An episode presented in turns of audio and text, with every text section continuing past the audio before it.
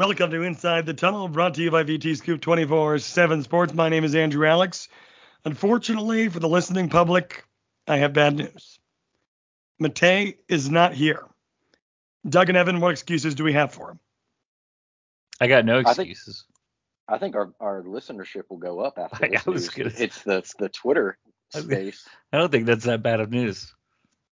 Matei is unaccounted for, though. Croc stock plummeting at the opening bell tomorrow. Uh, you can check his uh, location on his text messages. He never turns off. He Hmm. stalked. Find out exactly where he he stalked. Matei. yeah, so if, any, if anyone's looking for Matei it's his personal number, I guess that's the strategy. Nonetheless, we are here. Basketball talk, football talk, the whole nine yards as we transition into Virginia Tech football season. Basketball season is over. And Doug, I'll start with you because we need to give Evan a second to collect his oracle like basketball analysis on the NCAA tournament game. Now, Virginia Tech comes in as the 11 seed. We talked a lot about Texas. We knew that their defense was going to be stout. Seeing it in practice against Mike Young's offense, I'll just say I was very impressed. Did you think that they were going to be that tough defensively, even though we knew the stats? yeah, we knew they were going to be a uh, a solid, really solid team. We talked about Chris Spear, how good a coach he is, and defensively, you know, it was just one of those matchups that was like, is is it going to be is the better offense going to win or is the better defense going to win? And I think, uh, you know, Texas Texas pretty much locked down Tech, especially on the perimeter. I mean, you're talking about you know Murphy and Alleyne, two starters who played 25 plus minutes, don't get off a three pointer. It, it, it takes a lot for those guys to not take a three pointer over 40 minutes. Um, it tells you tells tells you just how locked down uh, Texas had them, and um, I, I think it it kind of exposed the matchup, kind of exposed the the the flaw or one of the flaws of this year's team, which is they they just didn't have somebody that could beat somebody off the dribble consistently. Um, Pedulla probably is the is the best on the team. He scored 19 points at it, uh, but Mur- Murphy couldn't do it all year. Alleyne and Cattoor not their strengths. Um, and, and when you don't have somebody that can consistently win off the dribble against a team as good defensively as they are, as as as sound and as solid, you know, it's like playing it's like playing those really really good UVA teams where you just aren't aren't going to be able to get in the lane and it makes things really difficult and that's what we saw there. Yeah, certainly a change of pace. And, you know, we looked at a, a rare situation, right, where Virginia Tech goes into a game with a size advantage, with Keve Aluma and Justyn Mutts being two of the more imposing presences on that floor. But they were able to get the ball down low to him. And, of course, those two fouls in the first half uh, drew the ire of Virginia Tech Nation. I'm still hearing about it three days later, right? Yeah, I don't know what those first two fouls on Aluma there were. That was um those were interesting, but you know that that that was the strength of Virginia Tech's team all year. And Mutts and Aluma still gave him 24 points and 11 rebounds. You would have just liked to, to I guess in I guess in that game they needed to do even more than that, um, based on how it turned out. Texas still didn't seem like they missed a shot there for about 10 minutes there, and that's where the game got away from Virginia Tech. But um, I, you know, it was it was just a tough matchup. We knew it coming in six six eleven. We talked like that's a that's a pretty good seed compared to like lining up to face the two or the one. But um, Texas is still a really solid team, and they showed that. you feel like at least for the first half of that game, Virginia Tech obviously was hanging in there with Texas, and it kind of brings me back to that Dayton game early in the season when there was just a rock fight early on, somewhere between Virginia Tech locking down defensively and the opponent just not being able to get shots to fall. You had this six seven minute period of nearly scoreless basketball on the other side, but Virginia Tech was unable to capitalize. From pretty much that point on, Texas was red hot and unfortunately, Virginia Tech was unable to respond. Yeah, we we talked about before the game. They were like, what I said, 275th in the country in three point shooting in the 10 games heading into this one, and then they come out and make 10 and 19, 52 percent. Um, shot 16 to 25 in the second half, 64 percent. Like uh, you, Virginia Tech couldn't couldn't get a stop, but it didn't feel like the shots that Texas was were was take was taking was it like anything?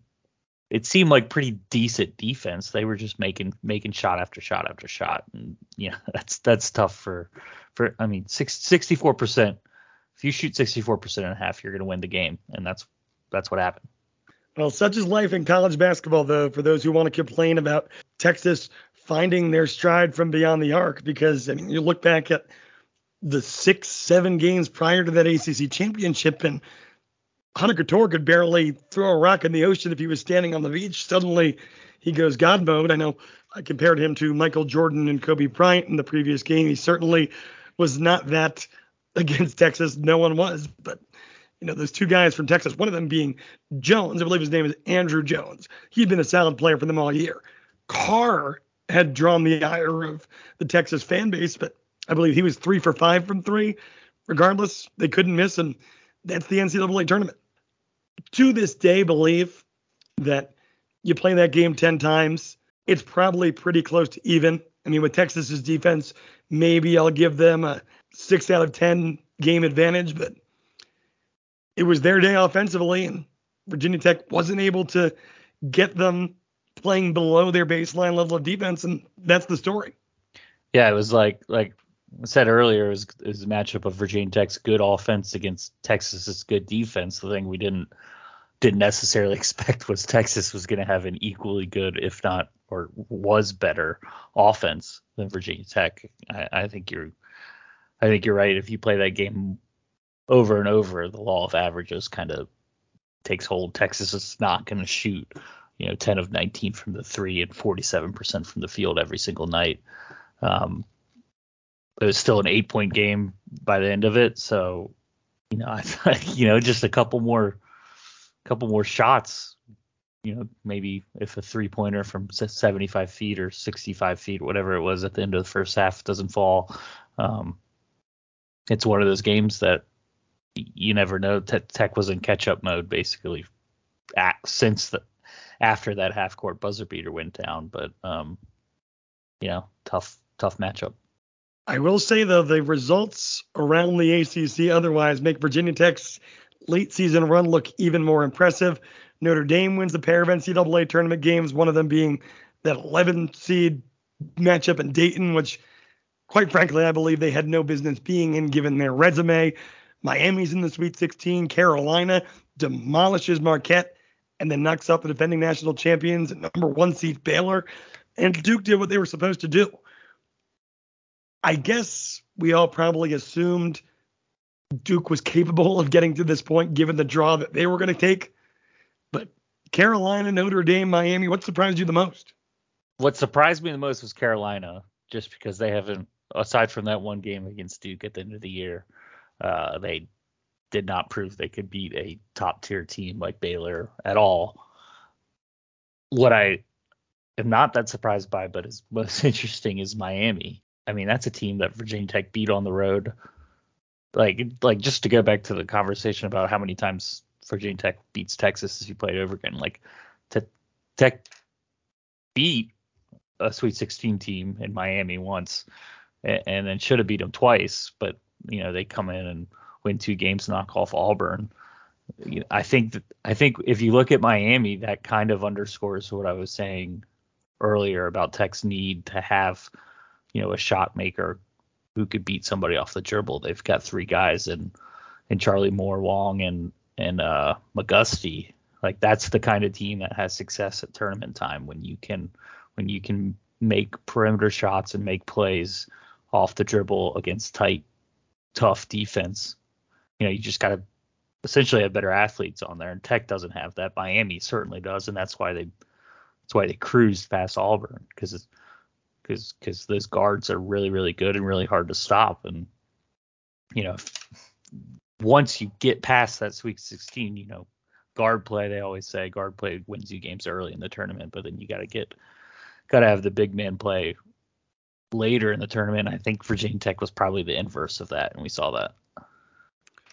Yeah, you know, on one hand, I don't think Virginia Tech fans should be surprised about the run that Miami's made because, I mean, look, if you've been watching Virginia Tech basketball all season and you were someone that was high on Virginia Tech coming into the tournament, which I take a pulse on this fan base almost every day. Virginia Tech fans were high on Virginia Tech going into this tournament. And there were two absolute slugfests. You know, the one in Cassell, buzzer beater from Miami to win, and then of course the improbable Darius Maddox shot in Coral Gables that ultimately brings it home for Tech. If you thought Tech was good, I mean Miami played even basketball with them all the way. And yes, Tech had that win over Duke. Miami played a one possession game with Duke the night before or two nights before. I mean that, that was a team that was coming into the tournament hot as well. But you mentioned big man play, right? And once you get into the later stage of the tournament, you have to be able to get into the inside. A very intriguing matchup between a UCLA team that is very heavily dominated by their guard play. Everyone's going to remember the name Johnny Juzang from last year's NCAA tournament versus a Carolina team that, you know, between the performance that they put on at Cameron and K's final game, between how they absolutely demolished UVA, they might have taken a night off against Tech in the ACC tournament, but between Marquette and Baylor, they're hot, and they did it in the second half against Baylor without, you know, arguably best or second best player on their team with Brady Manek. One two punch in the front court. Do you think they have what it takes to maybe make a run to the Final Four in Hubert Davis's first year? Kind of, I think so. I mean, if their guards, if if RJ Davis keeps playing like that, like he did against Baylor, I've always thought Caleb Love was was good enough. Manek and Bacot inside when they're playing well is just a it, it, was it's one of the reasons why it was so odd that they that they didn't have a big win all year until they beat Duke. Uh, you know, Bacot is just a beast inside, and Manek is a stretch four is as good as it gets in the conference at least, if not the country. So I think I think it comes down to their guard play for them, Love and RJ Davis and they have one more blanket on his name. Can they beat UCLA? I don't know. I, I I'd lean towards no. I mean that's a that's a Final Four proven, so, really really solid team for for UCLA. Johnny Juzang is they they've been there before. They know how to do it. I, I you know after watching North Carolina play 20 plus games or however many, it feels like you're just waiting for them to revert to the team that they were for most of the year. And then the West region, which I believe to be the strongest region at the top, ends up going chalk. You have an interesting matchup with Duke, all the athleticism in the world, a proven ability to score, very young versus a Texas Tech team that again, tournament proven, average age 22, one of the best defensive teams in the country. And if Duke can win that, they likely have a date with Gonzaga, unless it's a very talented Arkansas team. Either way, no easy task. The Devils have what it takes to get to New Orleans in K's final year.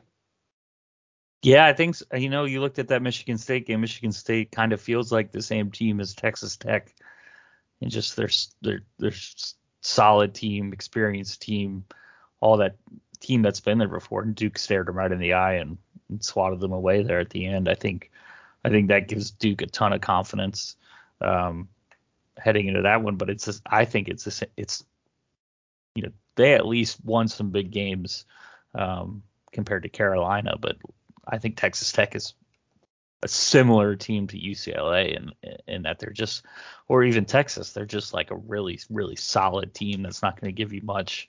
You're going to have to make some shots. You're going to have to make some tough plays. Um, but I do think Duke's confidence has got to be given where they were after losing to Carolina to finish the regular season and then and losing to to Tech in the ACC championship, I, I think that win over Michigan State probably did wonders for their confidence, and that's that's got to be big. Yeah, for real. I mean, I, I think it goes back to you know the 2019 UVA team, kind of like you said, with these slow it down defense heavy style basketball units they're not going to beat you, but you have to go above and beyond to beat them and get around what they're doing. And Duke was able to do that. I think that the young guys really grew up in the final five minutes of that game and proved their athletic superiority, but it's going to have to happen again. With what we've seen, though, I mean, eight and two record for the ACC so far in this tournament.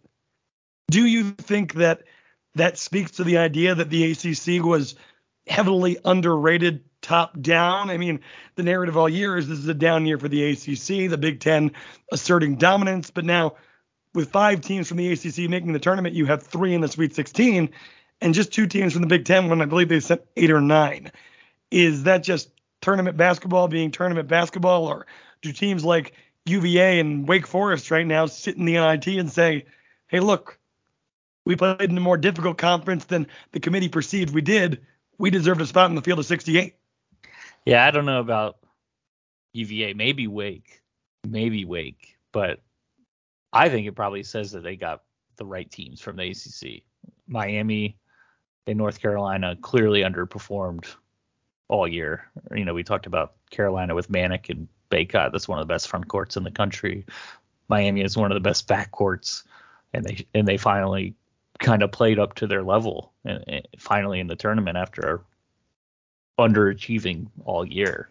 Um, if you're Wake Forest, maybe you're upset about that, but you can't lose to Boston College in ACC tournament and, and expect anything different from what you did. Um, I think probably what happened is the what is it five teams that got in for the ACC. Those are probably the five deserving teams. Carolina probably a little bit better than an eight seed. Miami probably a little bit better than a ten seed based on what they what they're doing now compared to what they did during the season. So let's look ahead to the future of Tech basketball here. Obviously, a banner year, pun intended. But nice. we know that Storm Murphy's out the door. Justyn Mutts and Keve Aluma have that extra year of eligibility.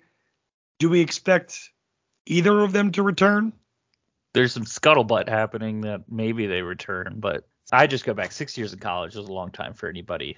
NIL maybe changes things a little bit. I guess you take a look around at your your draft prospects, which neither for Mutts or Aluma, the the the I would be shocked if Aluma maybe has a chance of being a second round pick, but I would be shocked if he is a is a draft pick at this point. So you're looking at undrafted free agent G League or Europe versus staying in Blacksburg for another year to run it back. Maybe you stick around. It's somewhat appealing if you can get tens of thousands of dollars in NIL money. I think that's that's the only way that they consider coming back. But you know, I just keep getting like Mutts is this is Mutts is on his what third university and has been now at Virginia Tech for three two three years.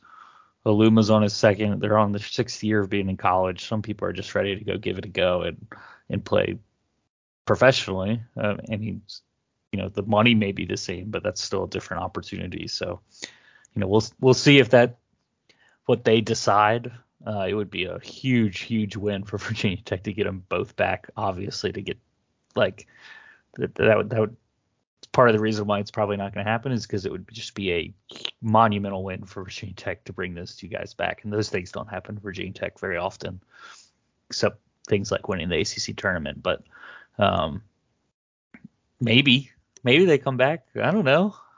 You, there's no way to know what those guys are thinking right now. Like, do you re- do you want to come back? So you could either leave, go sign a contract overseas and start playing professionally every day, or you stick around in Blacksburg for another 12 months, another Blacksburg winter, Blacksburg summer. I don't know. It doesn't seem, you know. Yeah. I mean, it's it's like it's, if, if, if the if the NIL money is the same, but you're like Blacksburg or Poland, Poland, France, maybe, maybe, but like those that would seem pretty cool as a 23 year old to go play in Europe for I don't know. And those guys make some decent money if you're in a good in a good league. I mean, you'd have to get a lot of NIL money to to yeah to offset that. Quite frankly, I don't know if we're in the eighty thousand dollar NIL range with Virginia Tech basketball right now. That's just that's the other thing. Like, okay, so everybody's like, I want to I am willing to spend the cash to bring back Mutts and Aluma is base as a, what a lot of people are saying. So so who where's the who's getting the money for football and who's not getting who who's not getting the money for football because of Mutts because like you spent a bunch of money to get Mutts and Aluma back. Yeah, it's a curious situation. But let's assume they both don't come back. Are those positions that immediately need to be filled in the transfer portal? Right. I, I think that right now we look at the point guard position and say, all right, Sean Pedulla with a full off season is going to be able to slide into that position, you know, very seamlessly. Yep. But for Aluma, I suppose you have David N'Guessan, who's been up and down. No clear, obvious replacement for Justyn Mutts right now at the four. What do you think? Yeah, in the old days, like it would be okay. David N'Guessan is sliding up after two years on the bench. These next, you know, seven, eight months until preseason practice starts are critical to get him to an ACC to develop him into an AC starter. That's the old days. Like that's how a program ran. You develop a guy behind a starter, starter leaves, it's his turn, and whether whether he's ready or not, that decides how good you are. Now with the transfer portal, there's no reason to um, hope that a guy that has not that has not come close to proving himself as an AC start, ACC starter to be content with that. Um, there's no reason for Mike Young to say N'Guessan is we like him. We don't know if he's going to reach full potential. We don't know if he's going to be good enough, but we're going to give him a shot because you can go out in the transfer portal and get a guy that you know is 100% ready to start at the in the ACC for 30 games. So it turns it into you know you're recruiting you're recruiting over N'Guessan and hoping that N'Guessan develops at the same time, sticks around. Who knows? That's that's the challenge. So I think definitely definitely you're going to see Virginia Tech if Mutts and Aluma leave, you're going to see Virginia Tech in the transfer portal pretty hard for some big men. Um, and you know with uh potentially two starting positions available. So you're talking 30 minutes a night available. Really good coach, proven track record of success. You could you could reasonably say now that you're going to play in the NCAA tournament if you come play basketball at Virginia Tech. And we've got 30 minutes a night for you. Um, I think for for the guys that are entering their transfer portal that are looking for an opportunity to play under a good coach who wins and play a ton of minutes. That's that's appealing. So they should be in the mix for some some quality guys. Compelling case to make, and you know that's what a uh, ACC tournament champion will do for you. That's what two NCAA tournament appearances in the first three years will do for you. But of course, you you got to expect attrition. I know a lot of people were surprised by Joe Bamisile leaving last year. Well, he's now left George Washington too. He's in the transfer portal again. Anyone on this team right now that you firmly do expect to enter the transfer portal? Firmly no, but I have my eye on the guards. Uh, probably Alleyne and Maddox are the one I'm, are the ones I'm mostly talking about. Alleyne and Maddox, or Alleyne or Maddox? Probably the or. I would I would I would think the or. I mean, I, I wrote it today, but you look at it like there's there's at the two and the three, there's 80 minutes per game. Cattoor plays 30 minutes a game already. Doesn't seem like he's leaving given his relationship with, with Mike Young.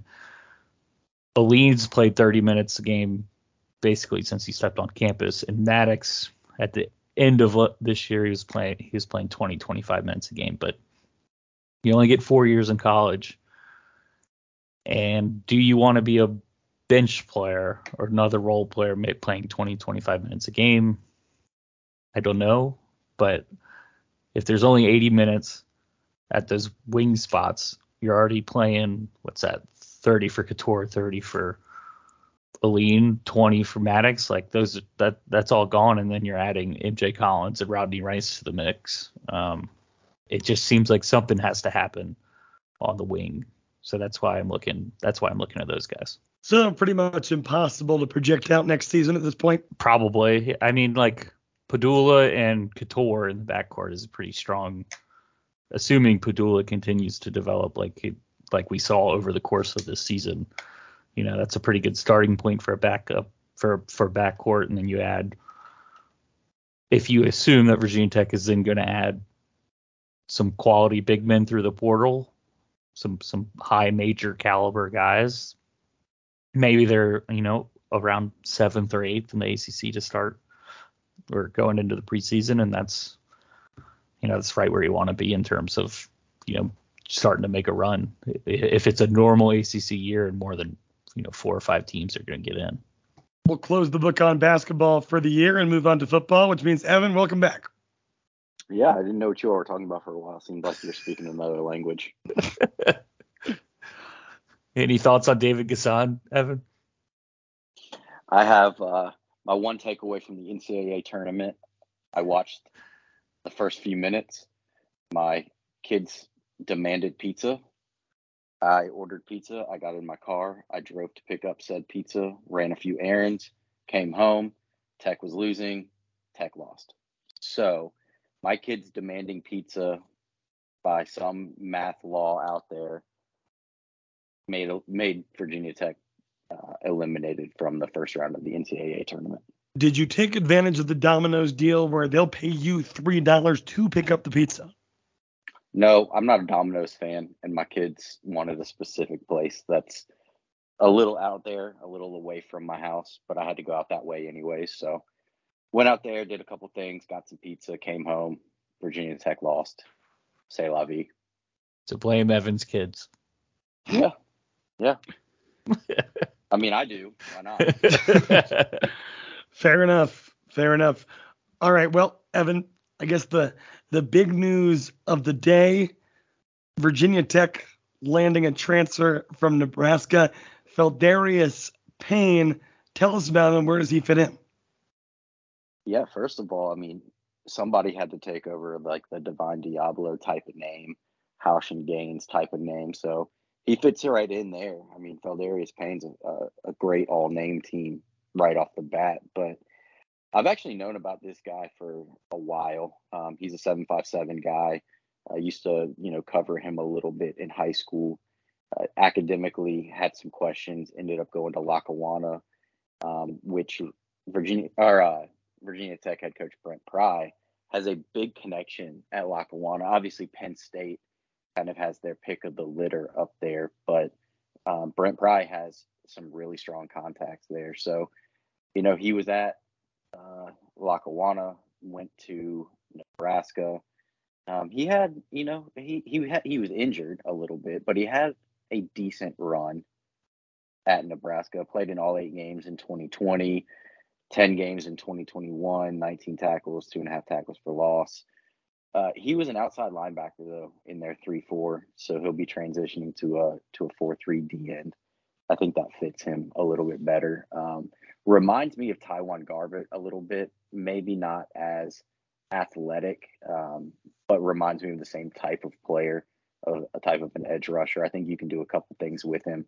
It'd be interesting to see with the new you know the new shift to the new defensive coordinator how uh, you know how they'll do all of their schemes and all their stunts and all that stuff up front you know if if we were looking at a bud foster defense i don't know that he would be the type of guy like a like TyJuan or, or like Amare Barno that you could maybe you could maybe stand him up you could maybe do some stuff with him there i know he has some outside linebacker experience but i think uh, you know, he might be a guy that's that's maybe more on the uh, on the strong side, just looking at what I've seen off of film.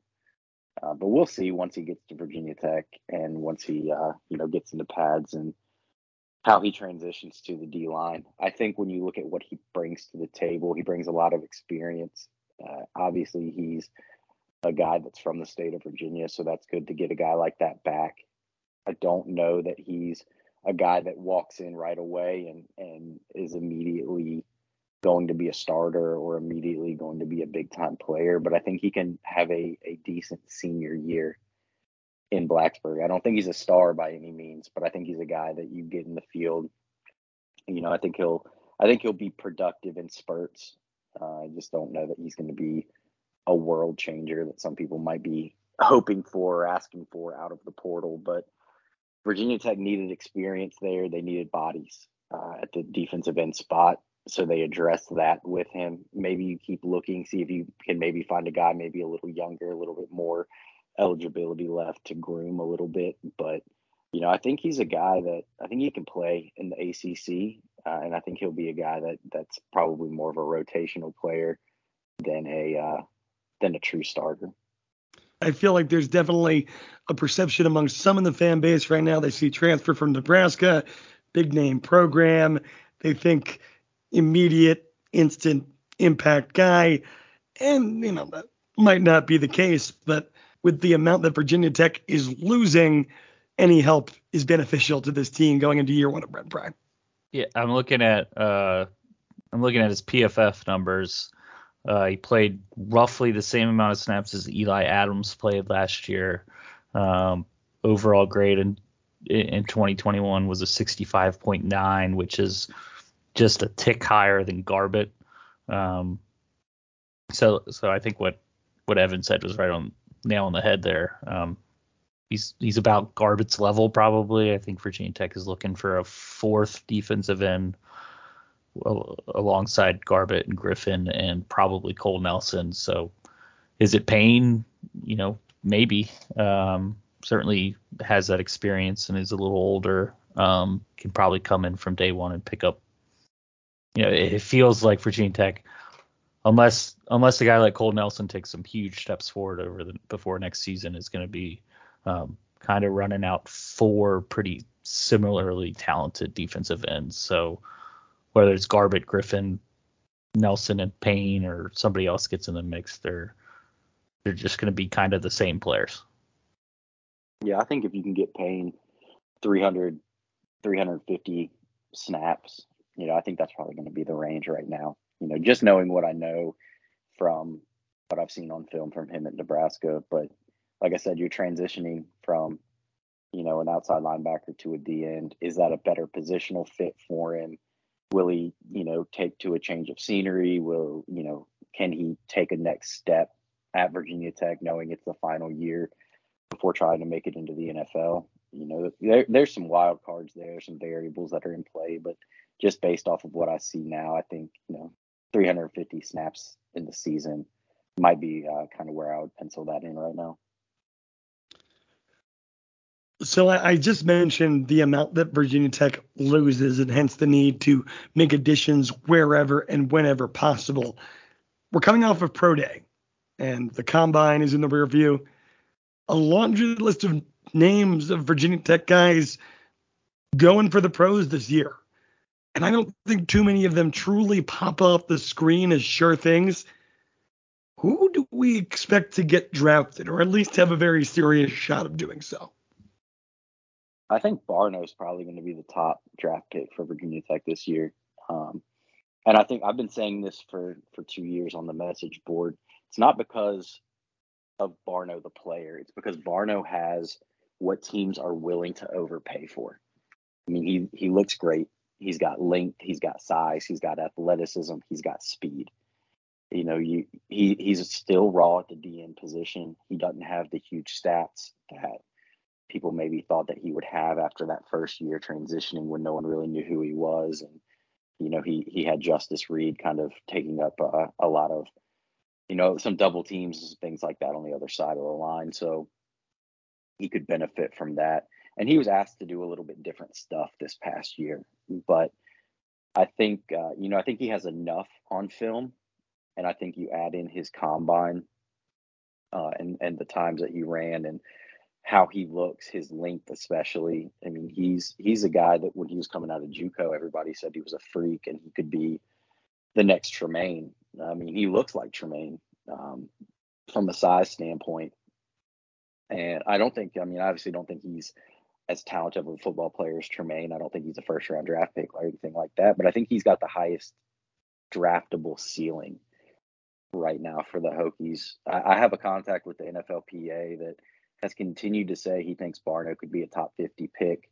Um, I'm going to reach out to him and see what he's hearing now after pro day and after the the combine and all of that. But there has been a lot of talk uh, around the NFL about him, about his intangibles, about what he brings to the to the table, um, and just really, you know, you know that he's a raw football player, but there's so many things you can't teach, and he has them. So I think that'll really, uh, you know, play into it a little bit. Um, I think Tenuta can be draftable. I think he's he's got the size to be draftable. Um, I, Lecitus, I think, is draftable. Uh, Waller is going to be interesting to me because his times aren't good. Um, but he's he's a guy that you know he's got a decent amount of film out there. Um, he's he's been a, a, pretty talented corner at Virginia Tech. He does have some injury concerns. I could maybe see him go late. Um, you know, I'm not sure. He might fall into that undrafted free agency category. Um, a lot of people are, are, you know, wondering about Trey Turner. I think uh, I think Trey Turner falls to undrafted. I thought he would be drafted for a little while. I think he has, you know, some abilities. Obviously, he's got he's made some big plays during his time at Virginia Tech. But he, you you look at his film, the progression isn't there from really from freshman year all the way through. He seemed to be the same guy all the way through. Didn't really get much bigger in the weight room. Didn't really do much different on the field. Um, he still seems to be the same type of guy to me, and I think that's a little bit of a red flag. Um, and then you look at, you know, I, I didn't see all of his combine. I saw his I saw his 40. I thought that was really good for him, but I heard the rest of his combine really wasn't very good. So he's doing everything he can to try and raise himself up the draft boards. I think if somebody takes a shot on him, he could be one of those guys that maybe gets an opportunity and seizes it. But I think it could take a little bit of time. I mean, look at a guy like Isaiah Ford, who was, you know, he was he was really talented at Virginia Tech, and it took him years to really make that active roster and make an impact in the NFL. So it's not easy. Wide receivers are kind of a dime a dozen, uh, and I feel like Trey's gonna potentially fall into that, you know, into the into the wash a little bit there. Note to self: bring on NFL draft expert for podcast. Doug, you got any thoughts? I think Evan covered it. I was just looking at Barno. He ran he ran the 15th fastest time at the combine of any of any player. Uh, everybody else on the list is wide receivers, corners, or safeties. So I mean that's that's why he's going to get picked because the guy. I mean he's obviously got a long way to go development wise, but like Evan said, he's got the tools in terms of length and, and speed to play at the NFL level, and that's really what they're looking for, especially as you get past that first round in terms of like who's going to be a who can we pick at this at this spot that we can we can develop into into a game changer. Um, I you know I remember a kid from West Virginia that Seattle picked in the first round. He was just a pass rusher because of his speed. Um, Bruce Irvin like comes out of nowhere and literally has one job, and that's what made him so valuable. Um, Barno is running a four three six at you know I think his official measurement was six four and some change with with clear length and athleticism, like somebody's to pick him fairly high and make a bet that they can that they can turn him into a really really productive player on a pretty cheap rookie contract.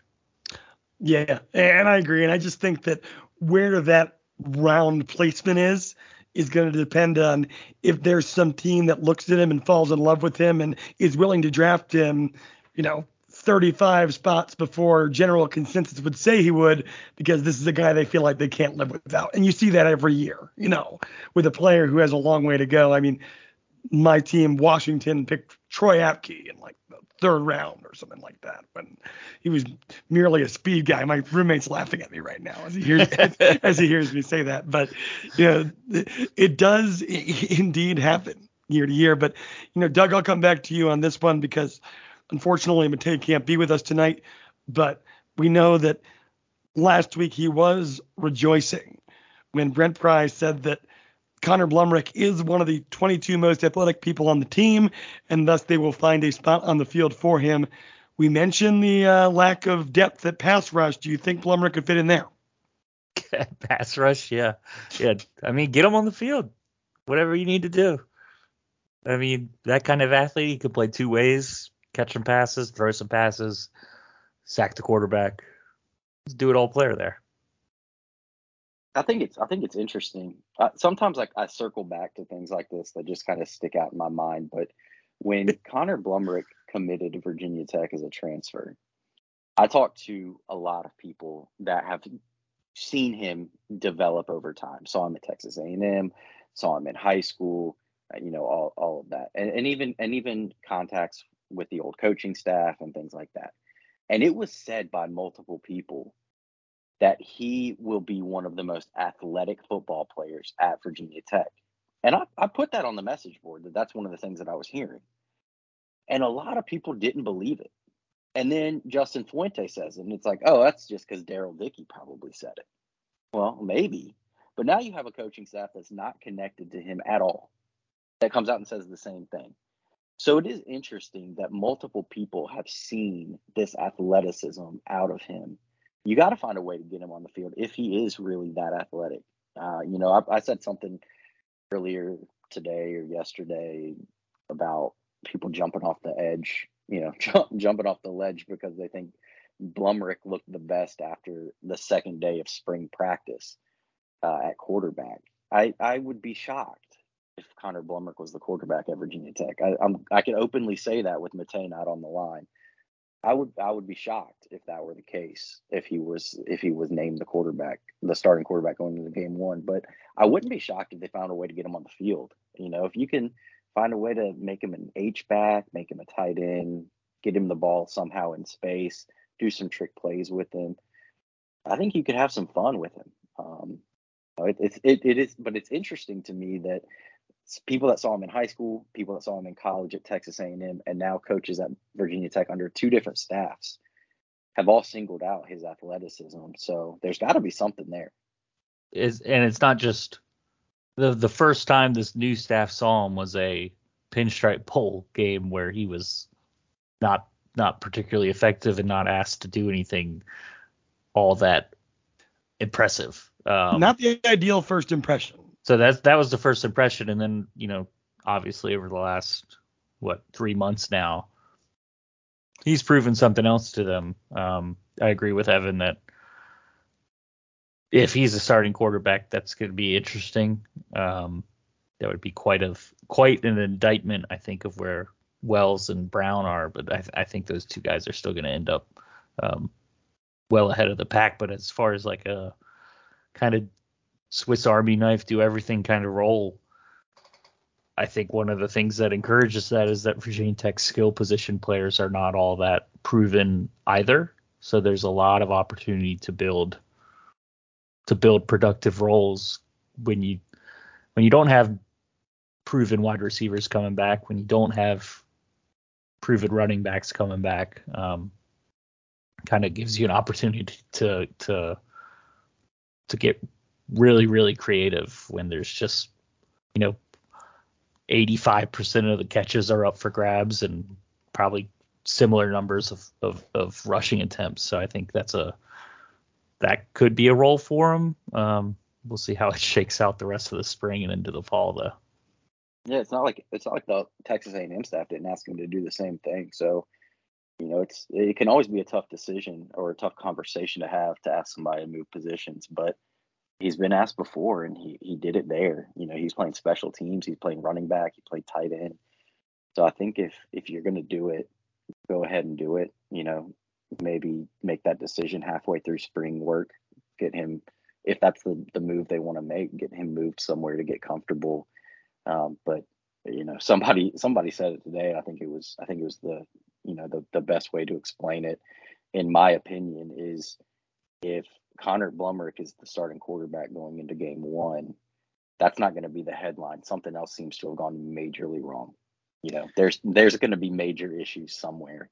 Um, I don't even know that that that that that would end up being the headline. So, you know, I think uh, right now, I think you know Grant Wells and, and Jason Brown are going to be the two really fighting out for that starting spot this year. But you know, if if everyone keeps saying that he's as athletic as he is, find a spot for him. And look, I can imagine a scenario where Connor Blumrick transferred to Virginia Tech because he thought he had a shot to be the starting quarterback or at least get some playing time at the quarterback position.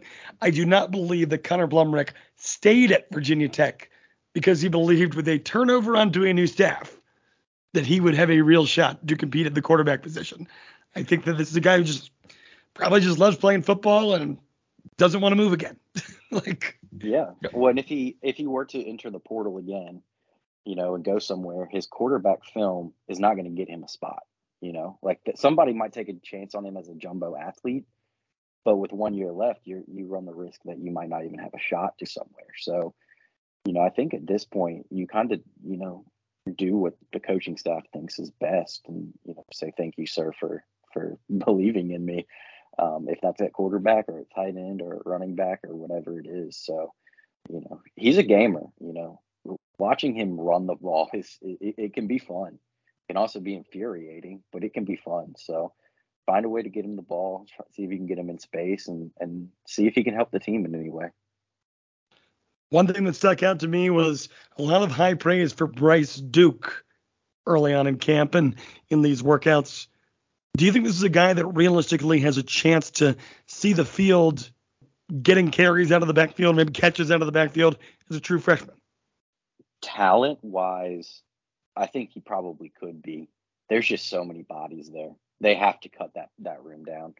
Attrition really has to take a, a natural hold there, and I think it will. We've already seen Taj Gary enter the portal. There's only so many reps that go along or that go around. There's only, uh, you know, you, you might play three running backs. Probably aren't going to play more than that significant minutes. So, you know, if you're in that, you know, five to nine range, it it might be best for you. If you're not a true freshman, it might be best for you to maybe look elsewhere, uh, maybe enter the portal and see what you can do. I think right now it's kind of a double-edged sword entering the portal. It's oversaturated. Um, plus, you know, if a guy enters enters the portal now, they don't have a full spring of uh, camp film that the schools can send out. So you're already in camp. Let's go ahead and ride it out for a few weeks, get as much film together as you can before you enter. But you know, Brent Pry said last week he expects attrition to hit. I fully expect attrition to hit. It's it's going to hit that running back room.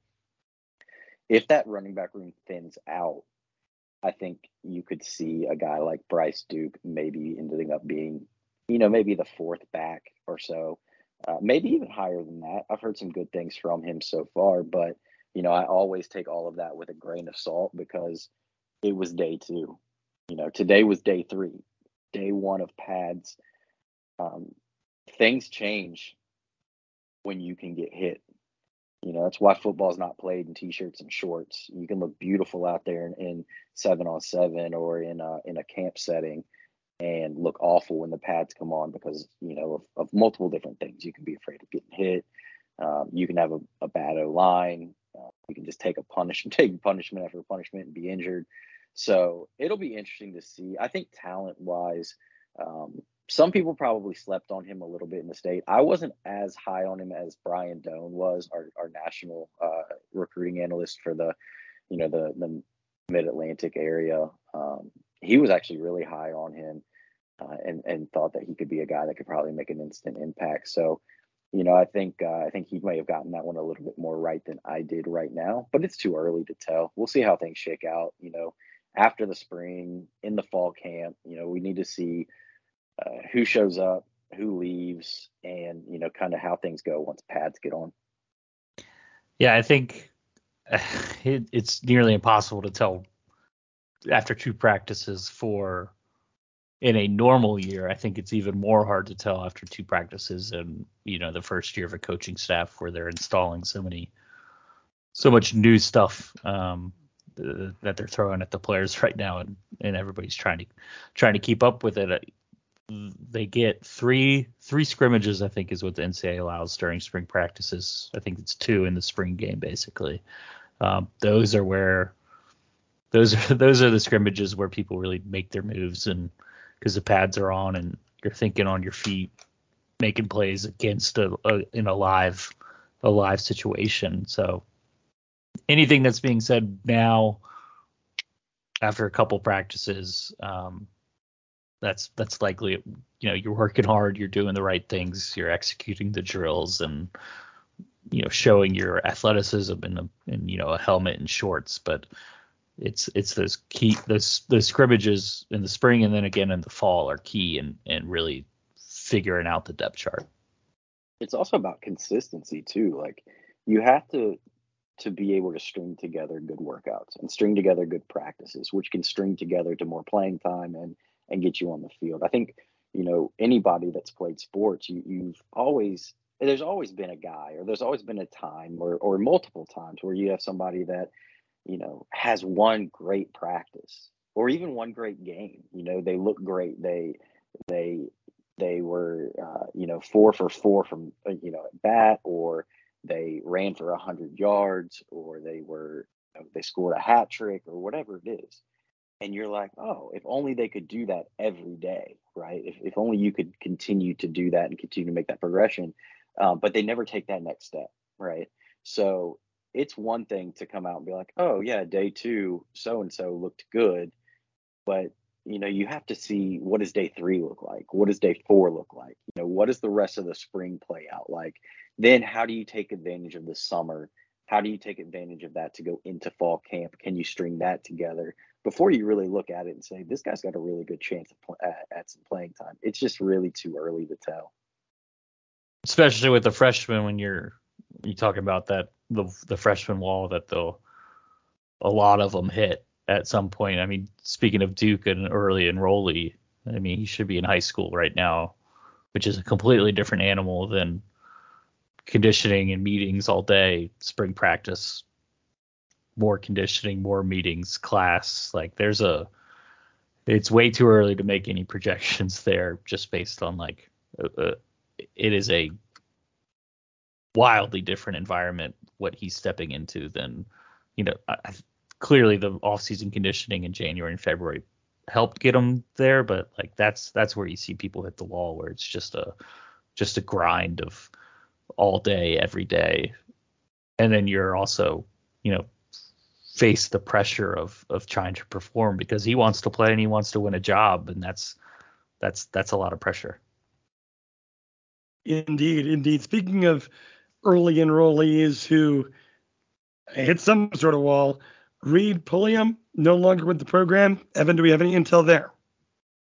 Honestly, no, I don't. I don't know what's going on there. Nobody wants to talk about it. Anytime I've got, I've asked, I've gotten no response back. So I don't know what it is.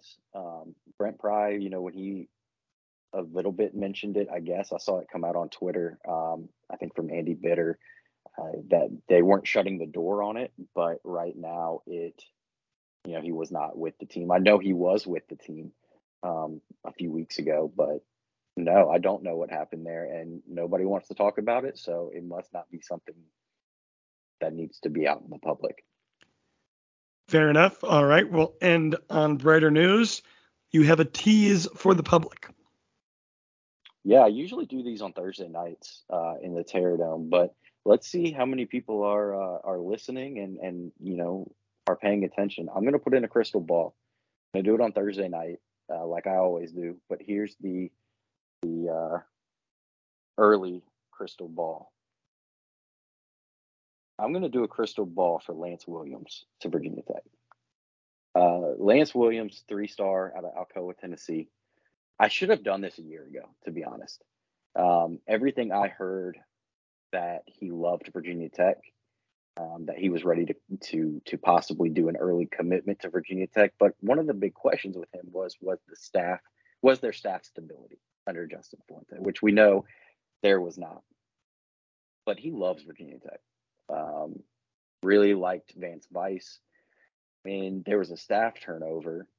He was still obviously really high on the school, but he didn't know who the O line coach was going to be. He didn't know how he would fit the system. Um, he didn't know if Virginia Tech still wanted him, things like that. Uh, so he came up to Virginia Tech this past weekend, and it was made abundantly clear that he is a a top target for Joe Rudolph. It was made very clear that they want him. They wanted to make sure that he knew that they were fully reoffering him a scholarship and they want him back on campus as soon as possible they're going to go down and see him during the spring evaluation period, watch him play, watch him work out. Um, Virginia Tech's been the constant for a long time, and they're still the constant going through a coaching change. I think this is one that Joe Pry or Joe Pry, Joe Rudolph will will solidify.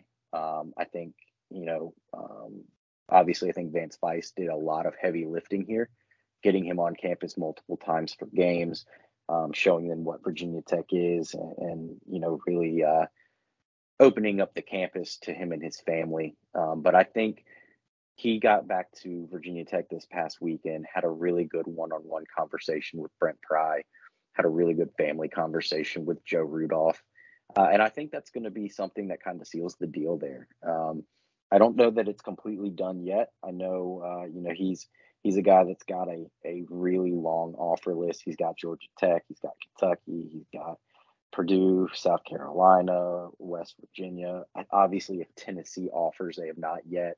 They offer, that can change things because he's a Tennessee guy. Um, but right now, I think um, you know I think Virginia Tech is really, really in a good spot. Um, one reason he really likes Brent Pry, I thought this was cool, uh, is Lance Williams is a a big time high school wrestler. Um, on top of being an O lineman, he's also a, a top wrestler in Tennessee, and he loves Brent Pry because Brent Pry grew up as a wrestler. Um, so he really likes that about him. They could talk high school wrestling. Um, they could go back and forth on some some stuff. I'm sure Brent Pry went back to the glory days and talked a little bit about that. But you know, I just think it fits. Um, so Thursday night, I'm going to throw in a crystal ball for Lance Williams to Virginia Tech. So for the listeners out there, you get that one for free. That's the reasoning for it. I'll, I'll maybe have a little bit more in I might do a second crystal ball this week. I'm not sure. But Lance Williams is going to be my pick for this week. Wow. Well, there you have it. It pays to listen to Inside the Tunnel. Doug, any final thoughts before we check out? I was just going to follow up on Evan there. You mentioned Tennessee. In case you are wondering, Alcoa, Tennessee is 20 minutes south of Knoxville. So, you know, if they if they come in, then I think that probably makes things interesting there.